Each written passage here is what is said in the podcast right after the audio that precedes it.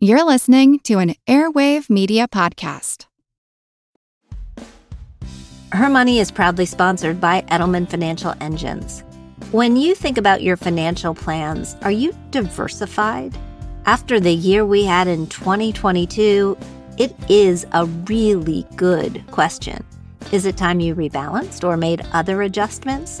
Help make sure your investing strategy is right for you.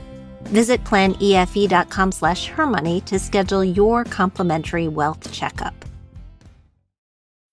When you need mealtime inspiration, it's worth shopping Kroger, where you'll find over 30,000 mouthwatering choices that excite your inner foodie. And no matter what tasty choice you make, you'll enjoy our everyday low prices, plus extra ways to save, like digital coupons worth over $600 each week. You can also save up to $1 off per gallon at the pump with fuel points. More savings and more inspiring flavors make shopping Kroger worth it every time. Kroger, fresh for everyone. Fuel restrictions apply.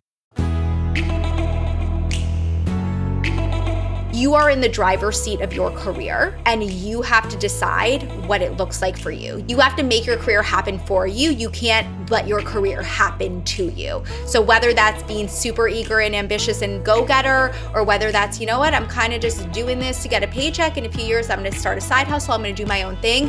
That's your prerogative, but you have to be proactively thinking about that. Hey everyone, I'm Jean Chatzky. Thank you so much for joining us today on Her Money.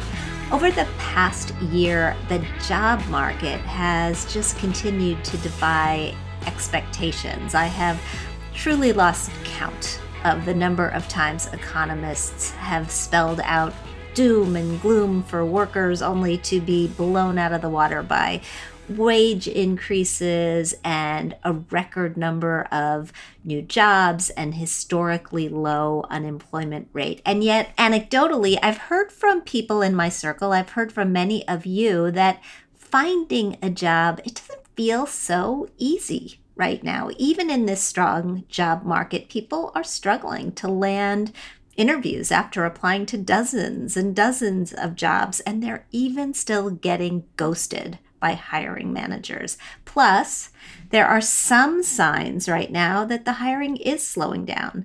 Layoffs in industries like tech and media have continued over the past few months, and the number of people claiming unemployment benefits has also steadily started to tick up, all according to research from the Fed and the Bureau of Labor Statistics. Look, I'm not going to make any concrete predictions, but all of these things do suggest that things might be cooling. So, what's going on? How can workers have the most power they've had in years, yet also be facing layoffs? And how can there be job openings everywhere, but your applications never get a response? And what can we do to prepare when it feels like the market might change at any moment.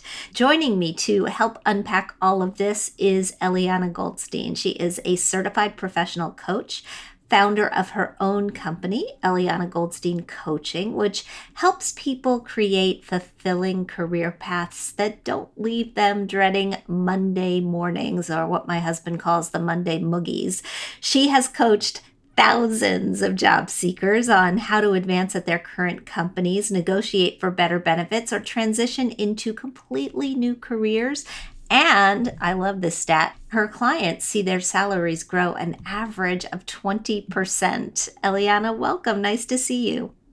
Nice to see you too. And thank you for having me. I'm excited to be here and talk about this very, very important topic. I know that you worked at different tech and media companies for about a decade before you felt completely burnt out. Tell us about your career path and how you landed on starting your own coaching business. Sure. Yes, I would love to. And I think probably my story will resonate with a lot of listeners. So, I graduated in 2010, which was still sort of seeing fallout from the recession, and it was just an uneasy time in the market. And I remember I just wanted to get a job. I didn't care what the job was, but I just wanted to get a job. And I actually got a job off of Craigslist, throwback for people who remember, as a marketing coordinator. And I was a marketing major, so I was excited about that and it made a lot of sense to me. So I started there. It was a small startup, an e commerce startup. And it kind of took off from there. I began as a marketing coordinator. I moved into account management. From account management, I moved into sales. I grew in my sales career, your typical career ladder, right? Everything that we desire on paper and that makes us feel good and excited. And while I was growing and checking the boxes, I always felt very disconnected from what I was doing. I felt like I was misplaced to a degree, but because I was making the salary and I had the good titles. I felt like I had to stick it out. And I felt like it was normal to feel like you disliked your job, like so many others, right? We kind of get told this narrative oh, work is work. You do it for the paycheck. That's what you have. Like you stick it out. So I kept doing that. And I would pivot. So I was working at a ad tech company. I moved to a big online publisher. I went back to the startup space thinking that with every one of these moves, maybe I would find what I was looking for. But it just wasn't happening. And I think I just really reached a point of burnout where I said to myself, I cannot do this for another 10 years, let alone two or three years. There has to be something better. There has to be something more aligned and more fulfilling for me. So I, I, kind of ventured out and decided to go on an exploratory journey. I really leaned into the world of personal development and professional development. I did a ton of networking, market research, discovering new fields and new possibilities. And I came across the world of coaching and really felt like this hits on my skill sets. This hits on the impact that I want to make. And I would have never imagined starting my own business in a million years. I was shy, I was quiet, I was often self conscious and worried about what other people thought about me. But it was this almost serendipitous feeling of something just felt right. So I started the business originally as a side hustle, which many people do. You know, I wasn't ready to go full time at that time. And then eventually, when it started growing and scaling, I kind of just jumped off the deep end and went full time. That was the very end of 2019 right before 2020, right before that little pandemic we all remember. And I've been doing it full time ever since and feel very aligned, feel very grateful that I was able to figure out what makes the most sense for me and my own skill sets. And that's why I'm really impassioned about being able to help others find the same, whether that's in their own business, whether that's in the corporate world. But I really do believe, like you said, like the Mo- Monday mookies, I think you, you said your yeah. husband calls it. Like, I don't believe that any of us should have to live a life where we feel that dread Monday morning, right? Our life's too short to do that. So that's a little about my story. Yeah, no, it's a it's a great story and it's also clear that you took your time in figuring it out. Yes. You know, you did the research, you worked the process, and I respect that. I think that that's a really smart way to go about it. What are you seeing right now in the job market? Has it become more difficult to find a job recently? I think so. I think that it's become increasingly difficult over the last few years, right? I think if you look post pandemic, there was just a massive shift in how people hire and how people really look for jobs. I think we're still seeing fallout from the great resignation, right? I think that there's definitely still impacts from that. And from there on out, there's just, it's just been trend after trend of quiet quitting and all these various things that you're seeing on TikTok. And all of that comes into play. And I think too with Gen Z now becoming larger in the workforce and what they expect out of work and what they expect out of their employers, that has an impact too in how people hire and how people look for work. So I think we're just seeing a lot of changes and it absolutely has become more difficult and where it used to be, you know, kind of typical. You have a good, strong resume, you apply for jobs, you send in an application, you get a few responses. It's just not the case anymore. And you have to do more to stand out ultimately. So, if that's not the case, what is the case? I think that, so well, you were kind of hitting on this earlier. You were talking about people are applying for jobs and they don't hear anything in response. So, first of all, I think a lot of the times people don't realize how hard it actually is to get an interview. So, you, on average, a job posting might get upwards of 100, 200, 300 applications. They're generally bringing in maybe five people to be interviewed, right? So, already right there, the percentages are so low.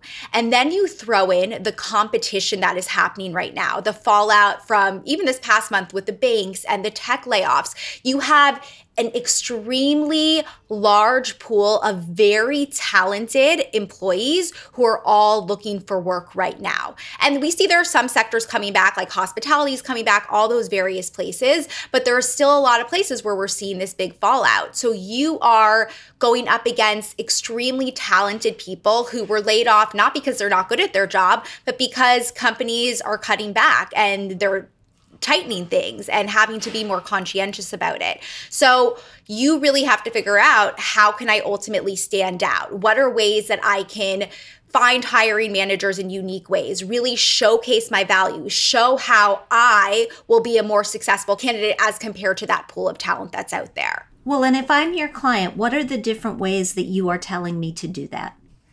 So I generally stay away from the apply for jobs online. I think that it's a time suck and often you're, you're exactly like you said, you're not going to see results. So you're sitting there, you're applying to hundreds of applications and even if you get one interview, the chance that that's going to lead to a job is pretty low. So it's really about figuring out I, what I like to think of as the company first approach. So let's think about the companies that you're really excited about. I generally recommend coming up with a list of maybe 10 to 15 and then you want to find at those companies who are the people already in the roles that you're excited about. So at this point, too, you also have to be clear about what you're targeting. And that's a big mistake job seekers make and why they often don't get responses people have no clarity on the roles. They'll say, oh, I want to be in project management, maybe a little communications. I could also do a marketing manager role. Those are completely different roles in different industries. If you're trying to apply to all of those, there's no way you're niching yourself down enough to really effectively communicate your value for each of those roles. So you have to get clear on what your unique value proposition is and what you specifically want to target, and then find the people who are already doing that. And then the goal is relationship building, right? How do I get in front of that person? How do I even get 10 or 15 minutes of their time, even if it's just on a Zoom call, to be able to do a little market research, really understand what they're looking for, what their role encompasses, what their team's goals are, and then how can I showcase how my skill sets align with that, right? And building that virtually referral opportunity. I am part of a mentoring network at my alma mater, and we recently had our annual lunch where we meet with younger students and talk about the job hunting process. And I know I say every single year, you don't have to wait until a job is posted to apply right? I mean, you want your resume to be on the desk the day that somebody quits. And I know that that sounds like it's, you know, so much serendipity, but actually it happens all the time. Oh, yeah. Yeah, 100%. And I think if anything, that's why you don't want to apply for jobs online. What people don't realize is there are a lot of fake job postings these days. And that's what's happening a lot. That's why so many people are getting ghosted or they're not getting any responses. Companies sometimes put up a job posting just for the heck of it to see, oh, let's see what type of responses we get to this, or because they're required to post it, even though they already have an internal candidate identified for that role. So you could be spending all this time applying, applying, applying, and that is virtually a fake job posting that no one is ever going to hire you for. So it really is about getting ahead of the job posting, right? That's going to give you the best really leg up to be able to get a job. And you can only do that if you're building relationships with people first. Given that the market feels very finicky right now. If you've got clients who are trying to decide, is it the time to transition careers because I'm not particularly happy or to start looking for a new job, what are you telling them? So, I think there are a few different signs that make it clear it's time for a new job. One of them, and I know this sounds obvious, but I don't think people really think about this, is what percentage of your work are you really disengaged from? Are you just constantly, it's like, you know, pushing yourself. It's an uphill battle. You hate it. You're dreading it. It's making you miserable. While there's always going to be a percentage of your work that you don't enjoy, if you feel like 80% of the time you're miserable and there's nothing you can do to really change that, because, you know, you can consider a lateral change, having a conversation with your manager. But if nothing is really moving the needle, that's probably a clear sign that your skill sets could be better leveraged elsewhere. So that's something. Another thing is feeling like you're no longer in alignment with the company's mission, right? Maybe there's been a change in leadership. Maybe the company's been acquired. The original mission that you joined and that you were inspired by is no longer the mission of the company, or you're feeling like your values are not aligned with the company's values. That is a surefire way to feel burnt out. So that's another one. And then in terms of your physical health, right? I have clients who come to me and say, I can hardly sleep. I'm getting headaches every day. I feel the stress is deteriorating me. That is never acceptable, right? If that is happening, that is a clear sign it's time to look for something new. So I think those are a few signs. But I also do believe that there are ways to generally change your environment, right? If you feel like your skill sets aren't being leveraged in the best way possible, sit down and have that conversation with your manager and say, you know, I've been doing a lot of reflecting and I recognize I'm really good at this. I can really bring value on these types of projects. Is there a way that we can update my workload to be able to better reflect that, right? Or maybe there is a lateral move you can make and into an entirely different team. So sometimes it's about being strategic and doing some internal career planning, especially if you like your company and especially if you feel like you're not quite ready to fully make that leap. So you want to be thinking about those things as well. If you are in the situation that you outlined where you're either feeling underutilized or overstressed. Mm-hmm. I imagine that your advice is not just quit. It's no. search then quit. I mean, this is not that market where you I don't think you should ever quit your job until you have another one, quite frankly honestly, I would agree with that. I think, you know, going back to your physical health, if it's really deteriorating and it's in a bad place and and look, if you can afford it, right? If you've been able to and I'm sure you've talked a lot about it, if you've been able to put aside a little bit of a nest egg and you're clear about your runway to be able to take time off and find a job, then that's fine, right? But it's not just an on a whim decision that you make. You have to be thoughtful about it. But I do believe that it's always best to be looking for a job when you do have a job because that way you don't get into that scarcity mindset of, I just need to take whatever I can get. When you do that, that's when people take roles they're not excited about and then they find themselves in the exact same situation in another six months from now where they want to start looking again, right? So we want to be thoughtful and conscientious about what our next move is going to be and give ourselves time to find it. I know that a lot of your coaching, Eliana, focuses on building confidence so that the women that you work with feel comfortable applying for jobs that they don't think they're 100% qualified for, yeah. which is one of those big differences between women and men. I'd love to know your strategies for instilling this confidence in your clients. But before you get to that, we are going to take a very quick break. Her Money is proudly sponsored by Edelman Financial Engines. When you take a look at your financial plans, are you diversified the way you want to be? And when is the last time you rebalanced your portfolio or made sure you're invested in the assets and allocation appropriate for you? Look, we all need to make tweaks and adjustments to our financial lives, sometimes small ones, sometimes big ones. Thankfully, Edelman Financial Engines can help, no matter what change your money might need most. Visit planefe.com slash hermoney to learn more and schedule your complimentary wealth checkup. And we are back with Eliana Goldstein, millennial career coach and founder of Eliana Goldstein Coaching. Confidence we could all use more of it, quite frankly. Mm-hmm. Mm-hmm. Yes, we absolutely can. And I always say that the people who get the job are not the most qualified, they're the most confident, right? And you see that come through in interviews, in informational meetings. That level of confidence really attracts people ultimately. So being able to build that foundationally in your job search is going to be very important. So we were talking before about checking all the boxes and qualifications on, on job description. So one important thing to know, and I think this just innately builds confidence, is that hiring managers don't actually want someone who checks all the boxes because what ends up happening is those people plateau really quickly, right? There's no learning curve, there's no opportunity for growth for them. And then they stagnate and they get really bored and then they quit.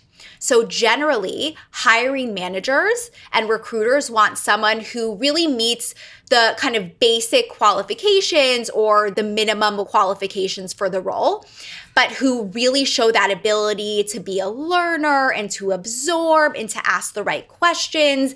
And then they know that person is going to be stimulated to want to grow further. So you want to remember that. And I always tell my clients if you check every single box on the job description, you don't even want to apply for that right? That that's too much. I generally say hitting at least 60 to 70% of the job description. So that's really important to remember. And another thing too is another it's simple, right? Generally confidence mindsets are just little simple tweaks that you need to make in your mind if you don't apply for the job, then they don't even have the opportunity to rule you out, right? So don't pretend you're the hiring manager. Don't act like you know whether you're qualified for this role because you don't. That's not your job. The only surefire way to guarantee you're not going to get an opportunity is to not apply in the first place, right? What are those little tweaks in your mind that you make to even if you don't feel particularly confident, come across as confident? So I'm gonna say what the you know the age old trick, but I very much believe in it. It's a fake it till you make it, right? I think that people are fearful of doing that because they think they come off as inauthentic. But generally, your words, your behaviors, the way that you speak about yourself even if you don't really believe it, your brain believes it, but you have to verbalize it, right? So even if you're saying, you know, I'm a super qualified candidate, I have X years of experience, I've done all these projects, and in the back of your mind, you're going, oh my God, like, is that really even true? The more you say it out loud, the more your brain starts to believe it, and the more then you start to believe it. But you have to verbalize it to be able to create the thoughts and the beliefs to actually attach to those thoughts and beliefs, right? So it's generally thought leads to feeling leads to action. So if your thoughts are really negative, the feeling you're going to have is really negative and then it's generally going to lead to a negative action or no action at all. Versus if you have a positive thought, I'm really smart, I can do this, you're going to have a positive feeling, wow, I feel good about myself, I feel confident, and then you're going to have a positive action. I'm more likely to apply for that role. So it really starts with those thoughts and just telling yourself something even when you don't really believe it in that moment. So you're telling yourself this story of confidence so that you will apply for the job. What do you have to do tactically? What are the the best resumes, the best cover letters? What are they saying and doing these days that's new and different? So I think that really strong resumes, look, I think I will also say I don't think resumes pull as much weight as they used to. I actually think a LinkedIn is much more important or some type of special project you can do can often be more important. But a really strong resume is what I like to think of as value oriented versus task oriented. So typical resumes will read like a job description, you know, put together decks for client services team, as opposed to really depicting the value behind that.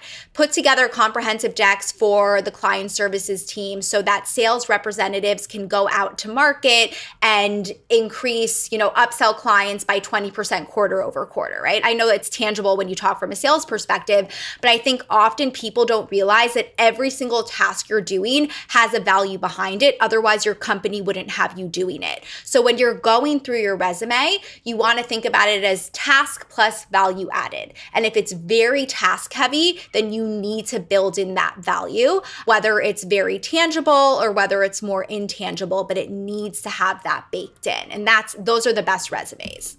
And how is the cover letter different? I mean, I've had people tell me, oh, I shouldn't even bother writing cover letters anymore because nobody reads them.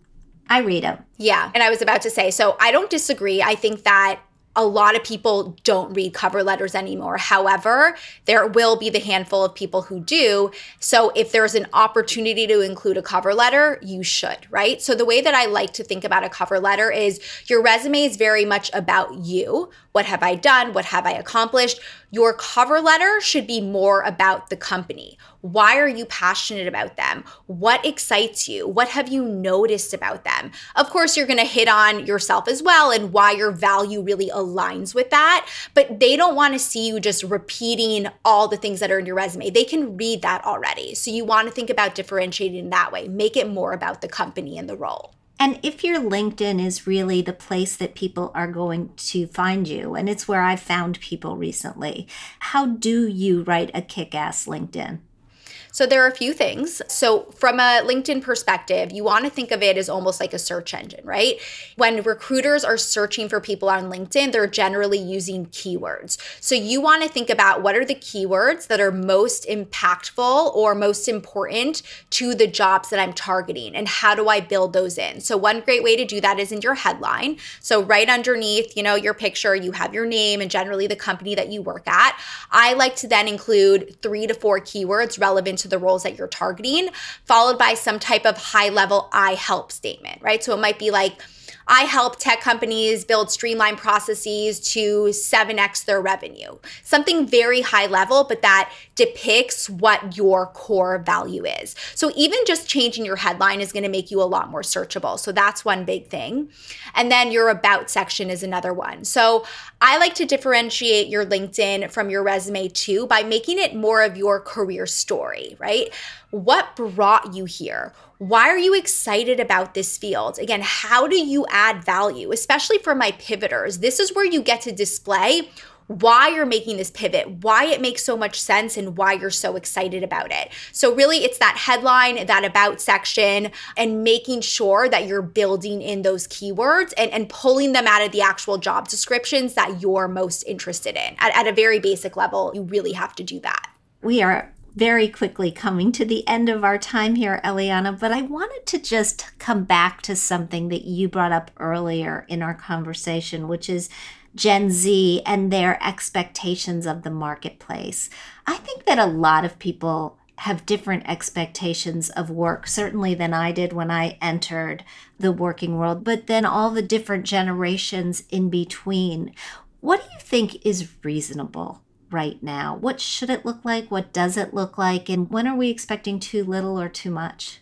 Such a good question. And honestly, I think about this all the time as I work with my various clients. I think it's going to vary from company to company and, and, industry to industry, right? I don't think there's one universal way that things should be or shouldn't be. And I think what's important is as an individual to figure out what's most important to you, right? Are you someone who's very motivated by vertical movement, by being able to get promoted and see that title increase and see that paycheck increase? And if that's the case, then you shouldn't be doing trends like quiet quitting, right? You should be focusing on how do I understand my core value and how do I get in front of the right people at my company to be able to share that value. But if you're someone who kind of just says, you know what, like, I'm working to live and you know I kind of want to do my own thing in a few years. I don't see so much longevity here. Then you obviously have to figure out you know you, you don't want to get fired like we've talking about before. Like you need to still make sure that you're adding value and accomplishing your goals but you might not be going in that same kind of gung-ho all for this. What can I do to really effectively advocate and get me to my next level? So I think it's about an understanding does that make sense in the industry you're in, right? Because there are some industries that are far more competitive that are really looking for those more ambitious, excited, eager professionals. So you really have to figure out what works for you, what you want, what your long term career goals are. And I think it's really about that career planning. I, I put such an emphasis on, I've been talking about it a lot on social media this past week that you are in the driver's seat of your career and you have to decide what it looks like for you. You have to make your career happen for you. You can't let your career happen to you. So whether that's being super eager and ambitious and go-getter or whether that's, you know what, I'm kind of just doing this to get a paycheck in a few years I'm going to start a side hustle, I'm going to do my own thing, that's your prerogative, but you have to be proactively thinking about that. And I think employers need to think about that too, right? And need to think about understanding what what their demographic wants and who they're appealing to and what are the values that are going to get them excited when they're thinking about hiring and bringing people on. We have come through so many changes in the working world over the past year, year and a half, 2 years, right? Through the pandemic into the great resignation, back to quiet quitting to the point where people who resigned or quit quietly are now sorry that they did that yeah. What do you think we are looking toward in the next couple of years? That's such a good question. I think that ultimately, I think we'll even out a little bit. I think that people are going to recognize that, especially with Gen Z, that it's much more kind of about, like I was saying before, like it's about aligning with your values, right? And I think companies are going to recognize that they have to do a better job of engaging employees. And generally, that means what is internal growth trajectory, right? How do I facilitate internal growth plans for my employees? And then, same thing from an employee perspective, being more forthcoming about what it is that's important to me from a career planning perspective. So, I think that we're kind of going to somehow meet each other in the middle where individuals, Gen Z, millennials, whomever it is, recognize that like they have to be clear about what it is that they want and they have to put in that effort. And I think that companies are going to realize that they have to do a better job of keeping employees engaged, which means kind of catering to various employees and knowing that what works for one person isn't going to work for another. I don't really know what that trend would be called or exactly what it would look like or how it would play out, but that's sort of what I think might happen in the next few years. We will keep all of our listeners posted. Eliana, such good tips. Thank you so much for doing this today. Of course. Thank you for having me. This was great to chat with you. Before we dive into our mailbag, a quick word from our sponsors. Hey, you guys, it's Jean. I want to tell you about another podcast I think you'll love because I love it Freakonomics Radio. Every week, host and best-selling author Stephen Dubner dives into the hidden side of business and economics and so much more. He interviews CEOs, historians, even Nobel laureates to explore all kinds of topics like whether AI has a sense of humor and whether two CEOs are better than one. If you are curious like me and just looking to better understand the world around you, you will find it on Freakonomics Radio. Listen wherever you get your podcasts. At a time when change is constant and we are pulled in far too many directions, we need a way to stay present to life and to increase our ability to remain calm, think clearly, and maintain our well being. Many studies indicate mindfulness improves our mental, emotional, and physical health. On a mindful moment with Teresa McKee, you can learn how to practice mindfulness and enjoy its many benefits. Tune in for guided meditations and to hear tips and advice from some of the most respected experts in the fields of mental health and mindfulness. The world truly can be a better place. It all starts with a mindful moment. And we are back for our mailbag. My daughter, Julia Chatzky, is with me for this segment. Hey, Jules. Hello, hello. So I have to apologize to people who are listening because you got your allergies from me, and I am just like dying mm, today. This spring is brutal. It is. I'm beautiful. Yeah, but br- like my throat, my eyes, my nose. I apologize, people. All right, we are back with questions. I believe our first question is coming to us today from Jenny. Do you have that one? Yep, I got it. All right. She writes Hey, Jean, I was just told that my workplace accidentally disclosed my social security number. They're going to pay for credit monitoring. But which do you all recommend? I also just froze my credit at the main three, but what else should I be doing? Any advice or help would be appreciated. I am freaking out. Jenny, I am sorry that this happened to you, but I can't tell you how often this happens. Not your employer disclosing your social security number, but data breaches and privacy breaches. And I'm not sure exactly when the deadline is, but anybody who has used Facebook in the last 16 years should be applying for some money from Facebook because there is $700 million plus on the table that they are going to disperse to their customers because they've had privacy and data breaches. And so don't freak out. This happens, and you can and are actually taking the right steps to protect yourself. So, what we're really afraid about when our social security and other personal information gets disseminated without our permission is not that somebody's going to get our credit card number and they're going to make a charge and we are going to have to pay for that charge because credit cards and debit cards have zero liability policies. As long as you're looking at your bills and you notice this charge that wasn't yours you just call the credit card company and you say hey not mine and they will go through the process of removing it for you the big fear and i know this is where jenny is going is full blown identity theft, which, just like in that Melissa McCarthy movie, is when somebody pretends to be you, right? Do you remember that episode of Friends with Monana? No, but I remember the Melissa McCarthy movie. All right. Well, there was an episode of Friends, too, where this woman pretended to be Monica Geller, and then mm. Monica met her and decided she liked her, and so she told her her name was Monana, and they became good friends until the woman got caught and actually went to jail. And the fear is that somebody won't be so nice and they'll take your personal information and they'll use it to apply for your tax refund or get a job in your name pretending to be you or apply for a mortgage. And that kind of full blown identity theft is really, really difficult to shut down. It can take years and it can cost thousands, if not tens of thousands of dollars. So you do want credit monitoring. They're all basically the same.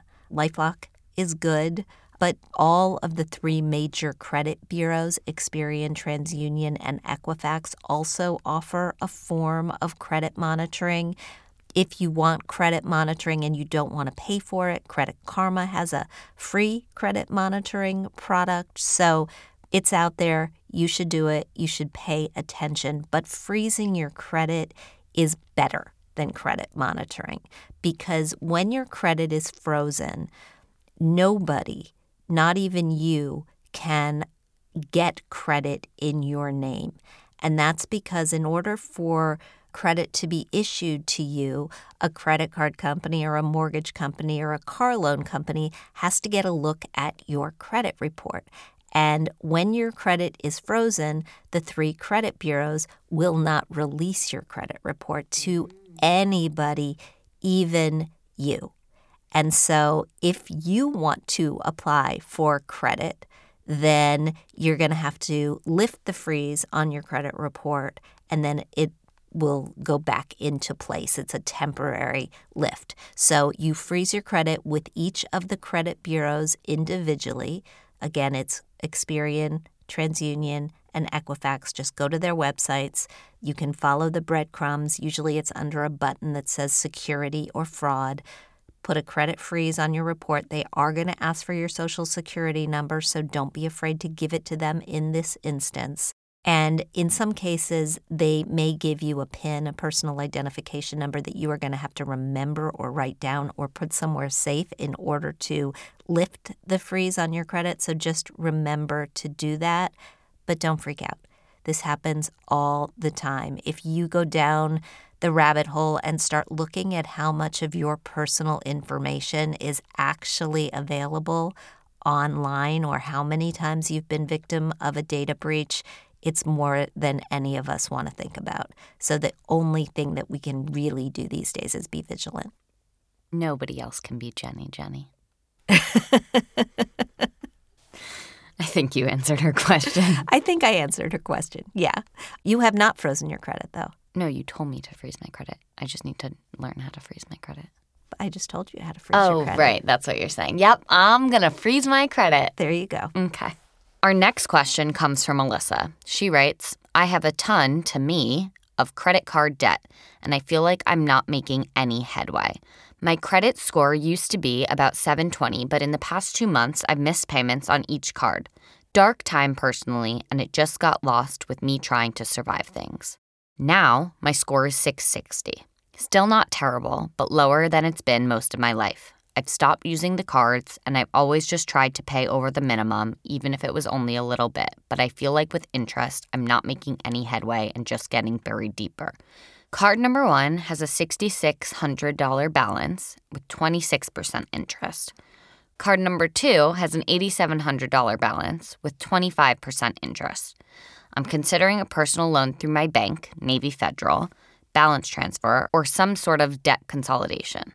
To be honest, taking care of my finances is new to me, even though I'm in my mid 30s. I know a little bit about each option, basically what I could Google, but I'm really looking for some advice and personal opinions. Jules, does that sound familiar at all?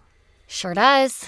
I got my first credit card almost a year ago, and I went a little heavy at first, and it was a reality check when you have to pay it off, and then you have to realize oh, you shouldn't be putting that much on it. And it's been a journey, one month at a time, trying to pay it off in full, one foot in front of the other, Alyssa. I'm right there with you.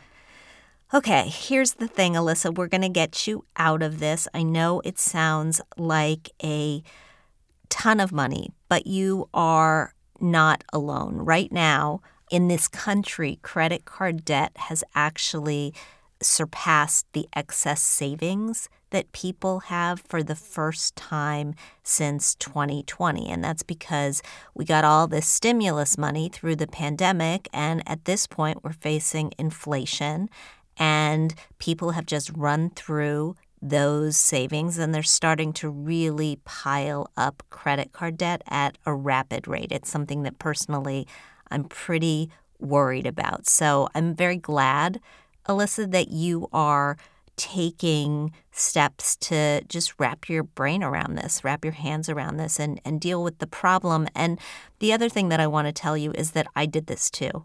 I when I got out of college, I racked up credit card debt equal to half year's salary. Jeez. Yeah. And now I was only making $11,000 a year at the time, but you got to put it in perspective. $11,000 a year was supposed to be enough to pay my rent and live on at that time, which it wasn't. I had a, another job, but I got it in over my head. I got out over my skis, however you want to say it. And we all, many of us, do this from time to time, and we just need to make a plan to rein it in. So let's deal with this in two ways, Alyssa. First, tactically, you're thinking about doing the right things. When you have a high interest rate debt, if you can lower the interest rate, it makes it easier and cheaper to pay those debts off.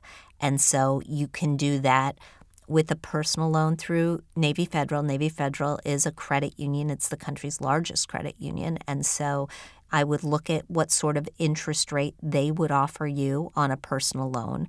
With a balance transfer, you move the money to a different credit card that you apply for.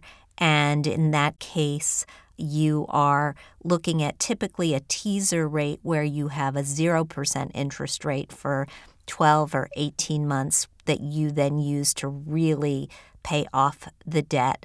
And when you say some sort of debt consolidation, that's really what those things are.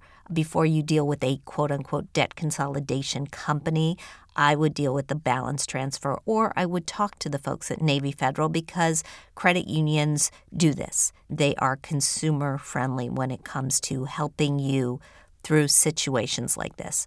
So, lower the interest rate as much as you can, and then we're going to pay off these debts highest interest rate on down.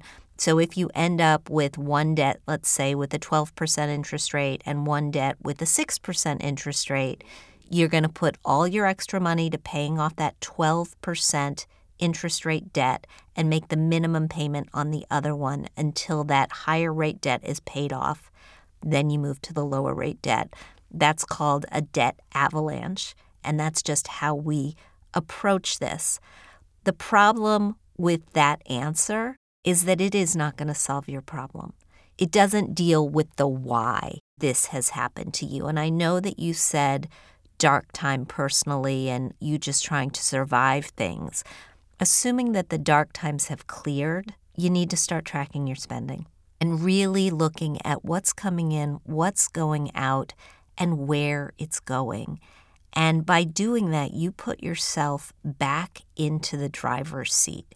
You gain control over where your money is going. And you're going to see things that you don't like. You're going to see that you are spending way more money than you thought on food, or way more money than you thought on Ubers or way more money than you thought on other things that are just really personal to you. And you're going to have to decide what's important and then make changes.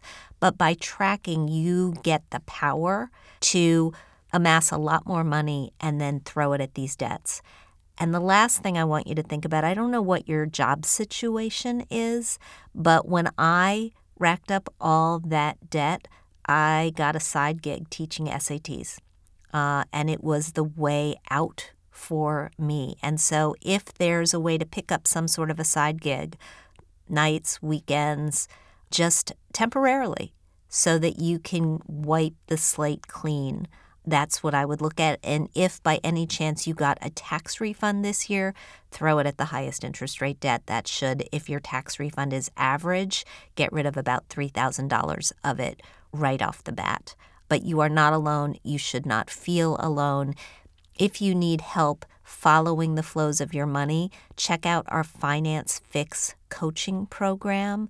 It's Finance Fixx with two X's, financefixx.com. We match you with a team of people who are going through the same situation, as well as a coach for some one on one work. And that'll provide the accountability that you need to really get through this. Should she freeze her credit? I think everybody should freeze your credit. And I think the question for her is not freezing her credit, but freezing her credit cards. Mm. And some people actually go as far as to put their cards in a block of ice and put them in the freezer, literally, which doesn't help if you've memorized your credit card numbers, which many people do. But she says she stopped using the cards and you don't want to use them at this point. Thank you, Jules. Thank you. Always fun doing this with you, Mom. Thanks. And if you have money related questions, we would love to hear from you. You can send them to us, email us at mailbag at hermoney.com. And now we're going to take a quick break. I'm Helena Bonham Carter, and for BBC Radio 4, this is History's Secret Heroes, a new series of rarely heard tales from World War II. They had no idea that she was Britain's top female codebreaker. We'll hear of daring risk takers what she was offering to do was to ski in over the high Carpathian mountains. Of course, it was dangerous, but uh, danger was his friend. Subscribe to History's Secret Heroes wherever you get your podcasts. We are back with your money tip of the week. Managing your own money can be complicated, and it gets even more complicated once you throw your partner's finances into the mix. It can be hard to decide who should pay for what or how much you should be responsible for each other's debts, a good place to start is having a joint account for shared expenses while still maintaining your own individual accounts. Once that's set up, talk with your partner about how you're going to split those shared expenses fairly.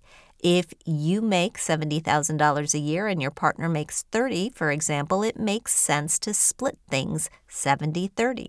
Both of you can set up direct deposit from your individual accounts to that shared account based on your percentages.